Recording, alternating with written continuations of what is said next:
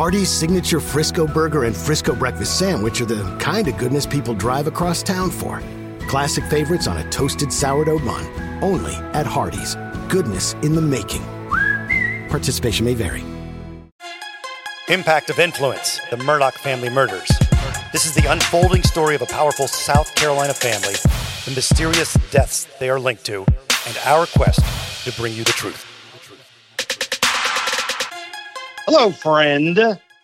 We are so grateful you're joining us again. We know you got a lot of options these days. We've been doing this for almost two years now, and uh, it has been quite the journey. But we are in the trial time now for the trial of Alec Murdaugh, nationally and internationally covered. And we've been in the courtroom for most of the sessions over the last couple of weeks. I am Matt Harris. Seaton Tucker is in Walterboro. She was in the courthouse today. Hello, Seaton. Hello. And speaking of international, I sat next to a man named Arthur who was from France, and he is covering it for Vanity Fair, uh, I think Europe, and he's writing a book. So I thought that was really interesting. That is interesting. I uh, got a text from the Daily Mail in the UK today asking some questions. All right, let's uh, get to the big discoveries, the big reveals that have happened over the course of Wednesday and Thursday, even some Tuesday. We've been waiting for these videos. Which one would you like to do first, Seaton? Because they are some biggies. Oh gosh, I don't know. I kind of want to. I, I, I want to talk about the video first that we see Alec and Paul driving around the property looking at trees. That's the one I kind of want to talk about first because that happened earlier in the evening. And that is on Snapchat. And we won't play that for you because there's not much audio. They're just laughing and and uh, taking a looks like they're tying a four wheeler to a, a, sapling of a tree and knocking it over, and they're and they're laughing and, and having a time.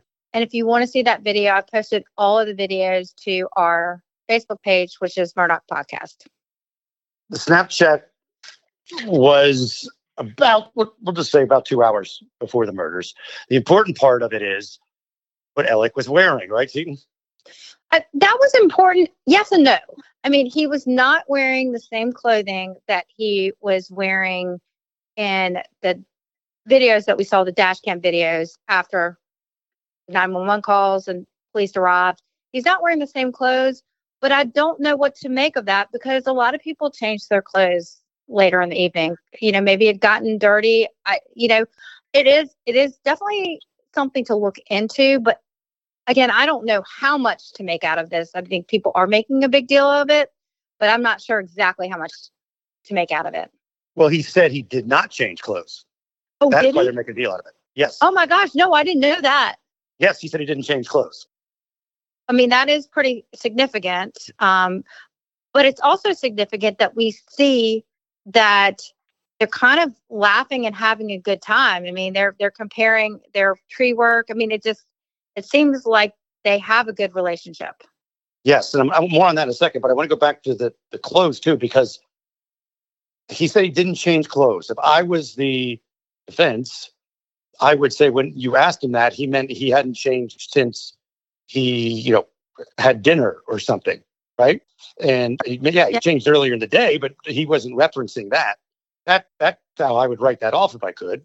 And I wonder, well, you, you think you found something out about whether or not they've collected those specific clothes? Yes, we heard from a SLED officer today, Katie McAllister, who searched the house the day after the murders.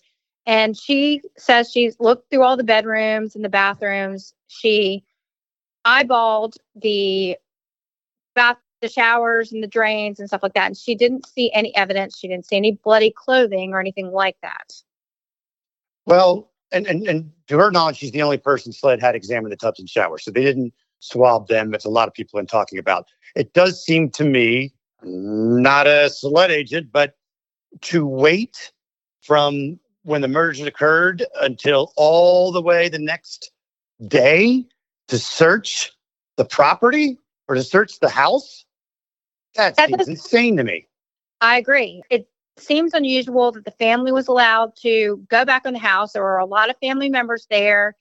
And another issue that I have in my mind is why didn't they bring in someone to test all the drains? And the officer said she, she didn't really have a good answer for that. And remember that Katie McAllister said when she did search, John Marvin and law partner Lee Cope went with her. So let's move on to actually the biggest video, which is a video taken from Paul's phone where he is checking on his friend's dog, and you can hear Maggie and Paul in the background. Get it, get that.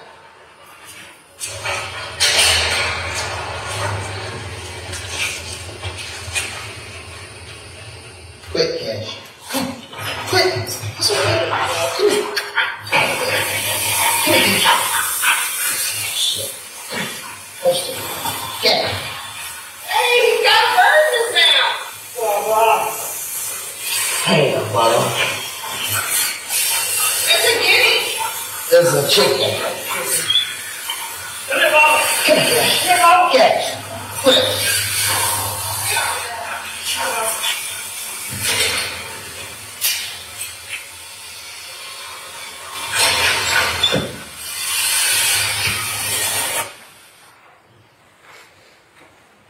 What time is that video recorded again, Lieutenant Dove? The camera begins at 8:44, 49 p.m.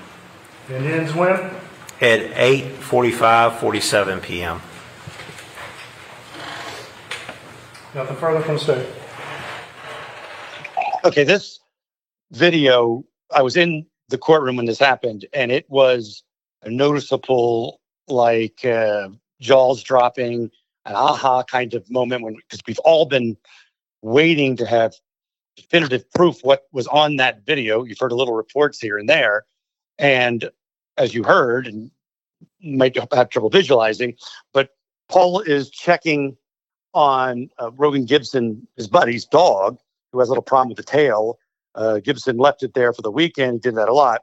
So Paul is in one of the kennels with the dog. You hear Maggie come in. Her voice is the one that says she has a bird, then it goes to a chicken or a guinea. And in the background, there's a male voice, and Alec kind of has a high pitched voice, and he's calling for his dog to come in and uh, get into the kennel. Now, Rogan Gibson said uh, he says Murdaugh's are a second family. He's so tight with them. So he knows Alec's voice, or Big Red as he referred to him. And he said, eventually, he said, 100% certainty that is Alec Murdaugh's voice. Yes. Before we get into what, you know, Rogan Gibson's testimony, from watching the video, we had seen from the defense that they described this video as convivial, of loving family. And then we heard from other places that maybe it was more contentious. To me, watching it, it it just seemed like normal people. I didn't take away from it as being this big love fest or certainly not any sort of argument. What No, were your thoughts? common- yeah, same thing, just common conversation. But I, I, I would think, though, and obviously speculation, by the way the video was taken by Paul, it's very easy that Alec Murdaugh did not know a video was playing at that time. I think you I think you're it's highly possible. And Matt, tell them why this video is so significant, the timing of it. The timing is everything. The timing is huge because remember, Alec Murdaugh multiple times, multiple times said he never saw his family, as in Maggie and Paul, after dinner. After dinner, they leave. He takes a nap, gets up, can't get a hold of him, can't get a hold of him, gets in his truck at 906 and goes to his mom's house. Yeah, he says he never saw them and that he was taking a nap. And he actually says that two times in law enforcement interviews very shortly after the murders. And the time gets even more important. Well, two things about it that get, make it important. One is he is talking to his friend Rogue, and They're going back and forth. He calls them. They talk for like four minutes or something. And they, he says, Why don't you FaceTime me so I can see the dog's tail? Paul FaceTimes him, but it's a the signal's lagging, he says, because there's bad signal out there. So he hangs up the FaceTime and starts the video. The implication is, well, he's going to video, you'd send it right away after this 11 second video, but the video never gets sent. The only reason they find it is it's in Paul's phone when they finally get into Paul's phone. So video is never sent. And that is uh, big time important because from the time that video ends till there's no activity anymore on Paul and Maggie's phone is only about three minutes.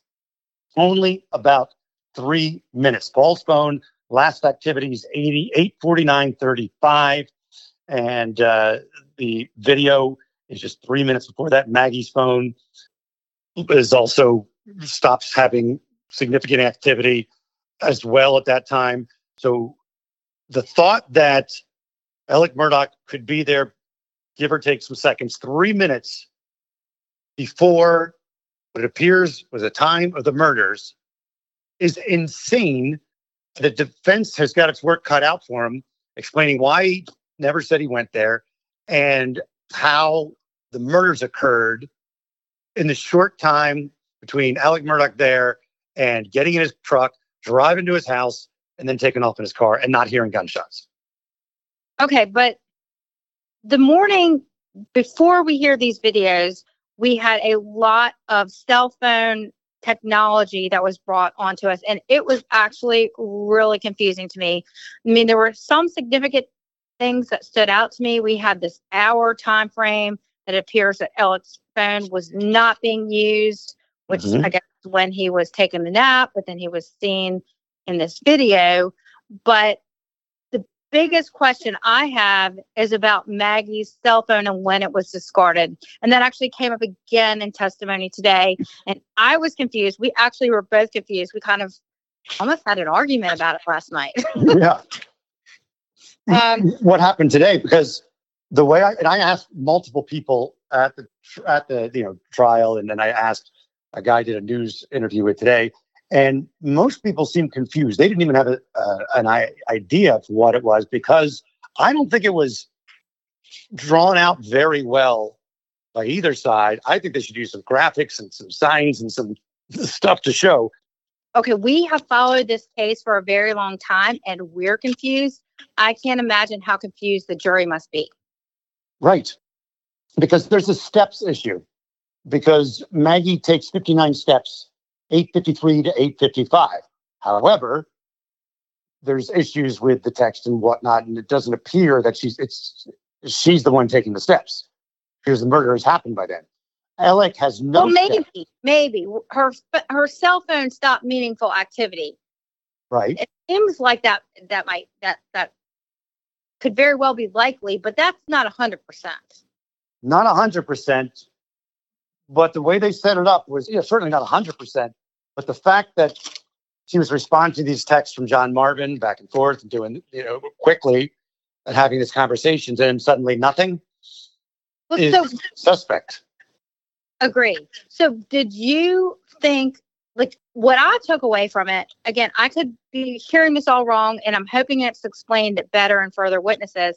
What I took away from it was there is a strong possibility that Maggie's phone was not discarded, couldn't have been discarded by Alec based on when his car was leaving and how it was found a half mile away I- again, I was really confused about this. So my mind is really still very open to this. I just don't fully understand it.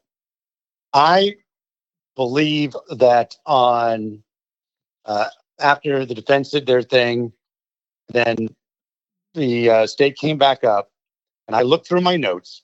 It doesn't appear I can't. they- went through all Alex steps, and from eight ten to nine oh two, he has no steps. And the defense was trying to say, well, if Alec was walking with Maggie's phone, he would have steps at the same time. And I'm thinking, but not if he didn't have his phone. If he didn't have his phone, the steps wouldn't be at the same time.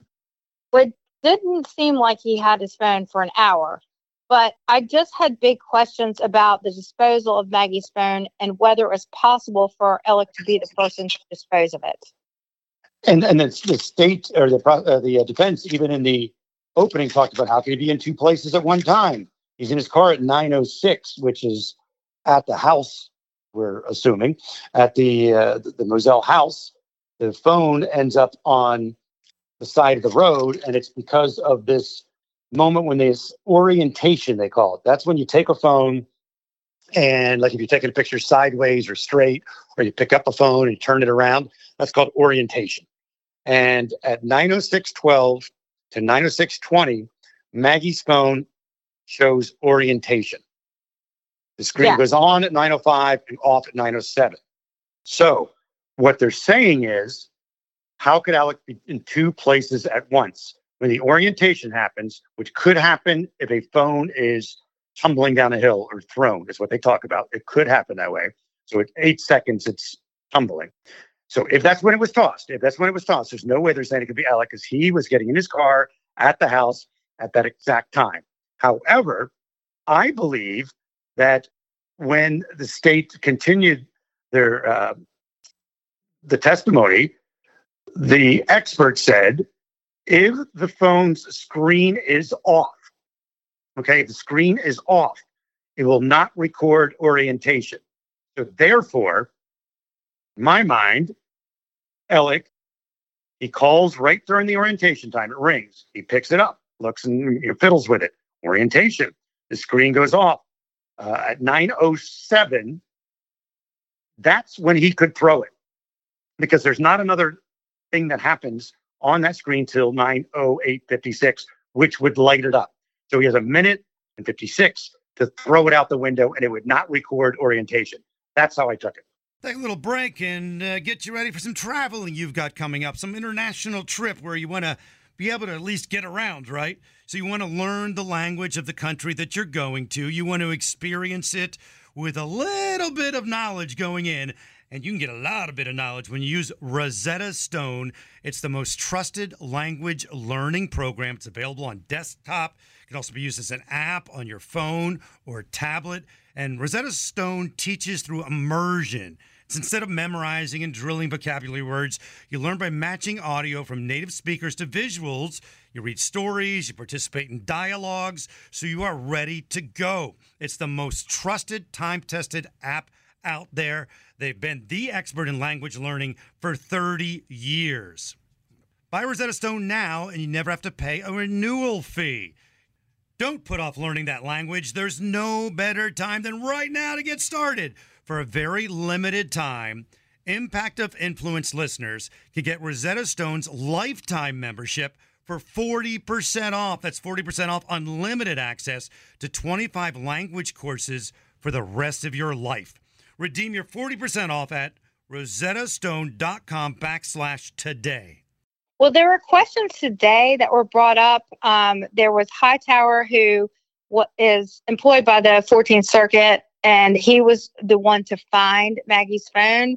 And it was it was unclear if how the phone was found. There was a little tilt. This was brought up on cross, and there was a piece of grass over it.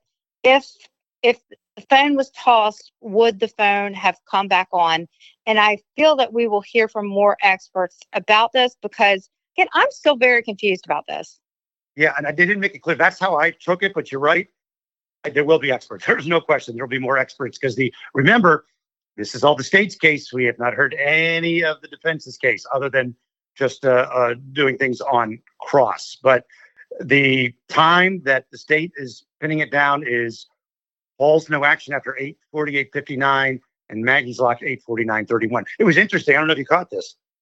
And Jim Griffin gets up. Was it Griffin? Griffin? I think it might have been Griffin who gets on and says, uh, at one point, there is Maggie's phone gets a one second camera activation. So that is when the camera is searching for a face. Or, Notice that. and he says, is it possible that maybe Maggie was trying to get her camera to take a picture of the people who were killing Paul? Like how he slid that in there. But I, I that's might be a little bit of a reach. But it's doubt. That's what he's there for. It is doubt, but I would say overall, uh, Wednesday day, I don't know what day we are on this murder trial. I feel like we're in a marathon. But that day, I did think that it definitely leaned very heavily in the prosecution favor. I mean, they were successful in hammering in the point that okay, there's this 844 video. He says he's taking a nap. Either he is being untruthful or he doesn't remember the last time his wife and son were alive, which doesn't seem plausible. And and and even even if they can say, "Oh, I forgot I went out there for a minute," you've got three minutes to not hear gunshots. Exactly. Right? And I, I here's how I, I saw the day play out. The state wins big by the videos we mentioned, the video, the Snapchat, the video 844. They they win big with that. It'll this the state is going to have to find a way to say why Alec was there and he didn't hear gunshots or he got out of there. The points that the defense was hammering was how much love there was between Alec, Paul, and Maggie, especially Alec and Paul.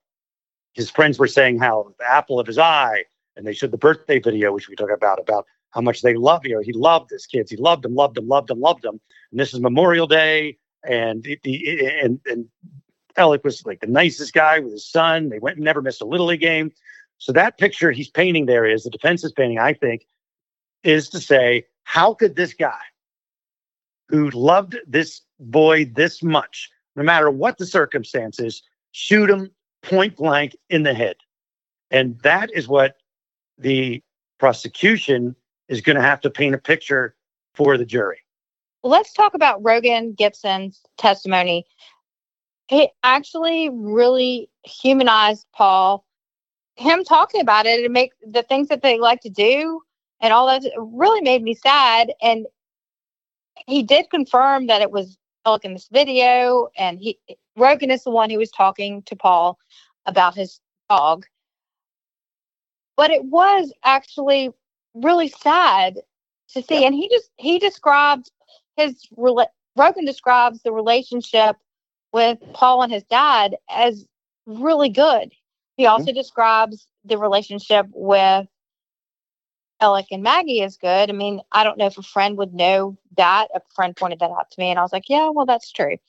It almost seemed, you know, he, he did point that out, but it almost seemed as if he was testifying in favor of the defense at points. Did you feel that way? Yes. Well, and yes, yes. I, I felt like he also, I should point out, his voice cracked a few times. I mean, he's talking about his good friend, right? They they know each other since they were like 12 or something like that. I do think that he was trying to make a point. I don't know if he was trying to make a point because he was asked the questions that I think he's the one who said the apple of his eye, uh, what what Paul was, and it was obvious that when you looked at Buster and John Marvin, they were it was an emotional time for them as well to see you know their buddy up there who was part of their family and he described the names that he used to describe the nicknames of rooster and things like that for everybody. And it really did show paul in a different light than we have even heard this entire year and a half we've been doing this uh, podcast. And so the jury's hearing that too. So it was, it was, I think it was pretty powerful. Did you notice at the end that when on recross, the prosecution said, Did you really know Alec? And yes. he said, Yes. And then he said, No, but did you really know Alec? And he paused and he said, Yes. Yes, which was obvious the way that, that Creighton Waters, he, he was just hoping. when did you really know him? you really now that you know what you know, do you really? And he's like, yeah, I mean, okay, he, he, you're trying to get me to say that he was a fraud and he's a murderer and he steals a bunch of money, but he the way he treated me was the way he treated me. Yes. And next we hear from Will Loving, who was another friend of Paul's. They grew up together and spent a lot of time at Edisto. And they were going to uh, live together in Columbia. That was their plan. Yes to go uh, get a house. In fact, last time Will talked to him, I think Paul was talking about getting a hot tub for the house, and that put a little uh, giggle to some people. Um, so this is Will Loving is the one who identifies for the first time that I've heard the second or the replacement, I should say, blackout gun. And he knows this because they went and bought this red dot sight. Because if you remember, just to backtrack a little here, Alec initially buys Buster and Paul these high end, I think they're like $4,500 a piece, uh, blackout rifles. And Paul's ends up missing, I think sometime around 2019. So Alec goes and buys a replacement, but he doesn't put the night scope on it. He doesn't put uh, the suppressor on it. So it's a lot cheaper. And we weren't sure what happened to that uh, that blackout gun. We know Paul's was allegedly stolen or he left it somewhere or something. So this shows that replacement blackout gun, and he talks about firing it because they got the uh, the sight on it outside the gun room, which is where law enforcement found the spent blackout shells. So the tie-in there would be if they can prove those shells match the shells next to Maggie's body came from the same gun, then there you go. There's your weapon, even though they don't have it, because that replacement gun is missing. And interestingly enough, he described it differently. He said it was tan, but the replacement rifle was said to be black. So I'm a bit confused. Maybe he just was mistaken. Yeah, I'm not sure, but also kind of a big bombshell that happened during this interview was the bringing in of some of the financial crimes. This is how he did it. It was the very last thing the jury heard of the day. And it was one of those where me and the other people in the courtroom all looked at each other and our jaws just were like, what just happened? Um, so Griffin, who's not usually a theatrical kind of person, but during the cross, uh, and you'll find out why he was able to do this maybe. Griffin asked if Gibson was aware of the wrongful death lawsuit against Murdaugh that stemmed from the crash. He said to Loving, Do you know anything about Murdaugh being confronted on the morning of June 7th, 2021? About $792,000 of missing legal fees.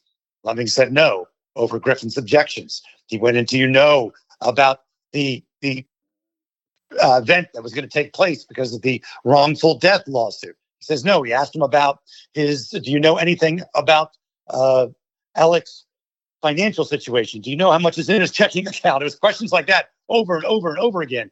And it was nutty. There was all these uh, uh, objections. Didn't matter. Uh, day was ended and the jury was sent out. I was attending today, and the first thing Gibson did was kind of a, address some of these things. And I guess Griffin's objection was it was totally inappropriate, which he said was not a legal objection. and yeah. then I know. And then um, he did say that some of the questions that Griffin asked opened the door. And the questions that the state said were allowed, but it still hasn't been decided if the rest of the witnesses that have been called by the states, it, it hasn't been determined if they're going to allow the rest of these financial crimes in.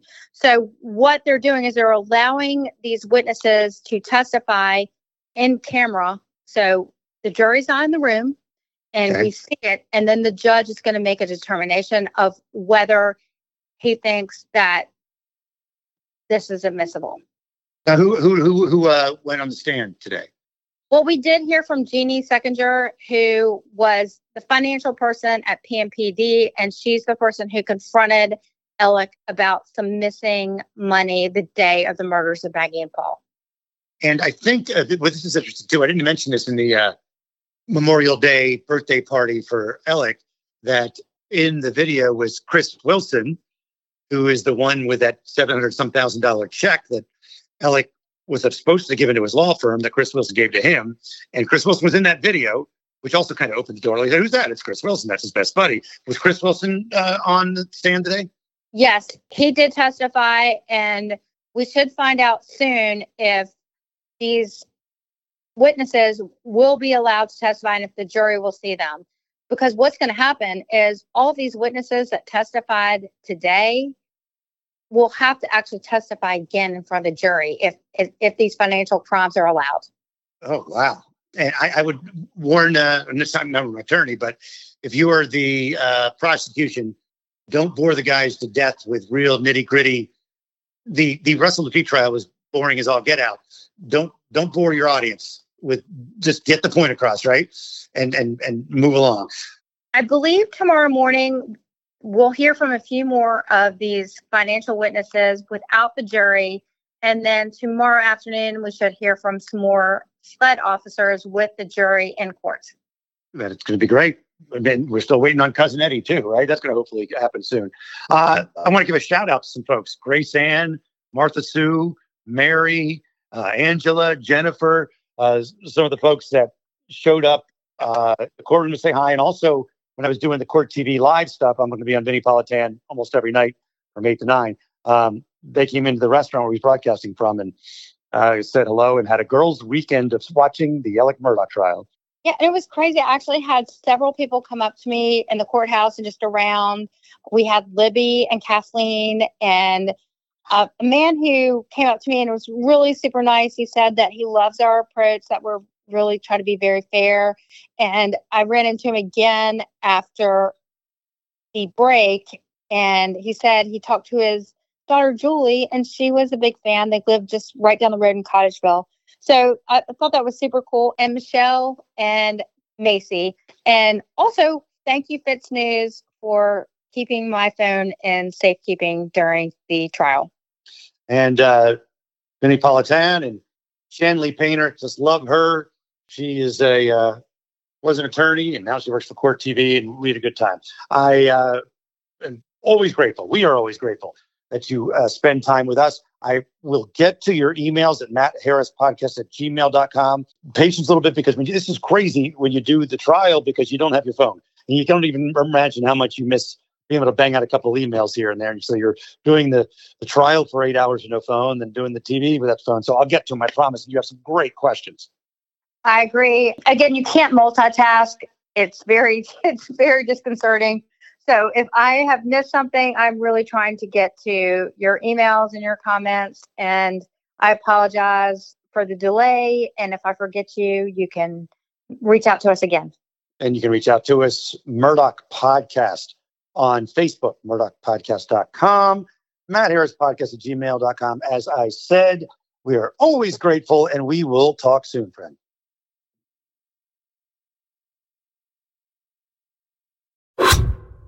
So when the scammer uses the hypnotic method of building rapport, then they create dysfunctional, delusional reality. That's how a scam begins. Convincing the mark that it makes perfect sense to hand over their money to a con artist. The Scams and Cons podcast tells you how scams are run. You'll hear how people are convinced to buy fake art, buy machines that print money, or steal your house. I get a phone call from my wife, and she let me know that they had decided to move all our stuff out. I could no longer do anything about it except go through an eviction. And you'll hear it from the experts, people who run the cons. So we go to your bank, you go in and get 6,000 cash, give us each 3,000, we give you this. Uh-huh. You go home, and what you find out is cut up newspaper. It's fun to know how the trick is done, and that's what Scams and Cons is all about. Listen at scamsandcons.com or wherever fine podcasts are found. On the morning of August 1st, 1966, shots ring out from the observation deck of the clock tower on the University of Texas campus. It marks the infamous beginning of the modern era of mass shootings in America. You're listening to Stop the Killing podcast. Join us as we take you behind the crime scene tape to explain global mass shootings and mass attacks. I'm Sarah Ferris, but more importantly, this is Katherine Schweit, the former head of the FBI's active shooter program. I spent five years as the FBI's top executive looking for answers to the mass shooting crisis. I've been at the shooting scenes, I've traced heroic acts of bravery, and I've sat silently and listened to the heart wrenching stories from survivors. Amongst this horror, there is hope. We all hold the key to stop the killing. You just need to know how to unlock the door. Download Stop the Killing and be part of the solution. Search Stop the Killing on Apple, Spotify, and all the usual suspects.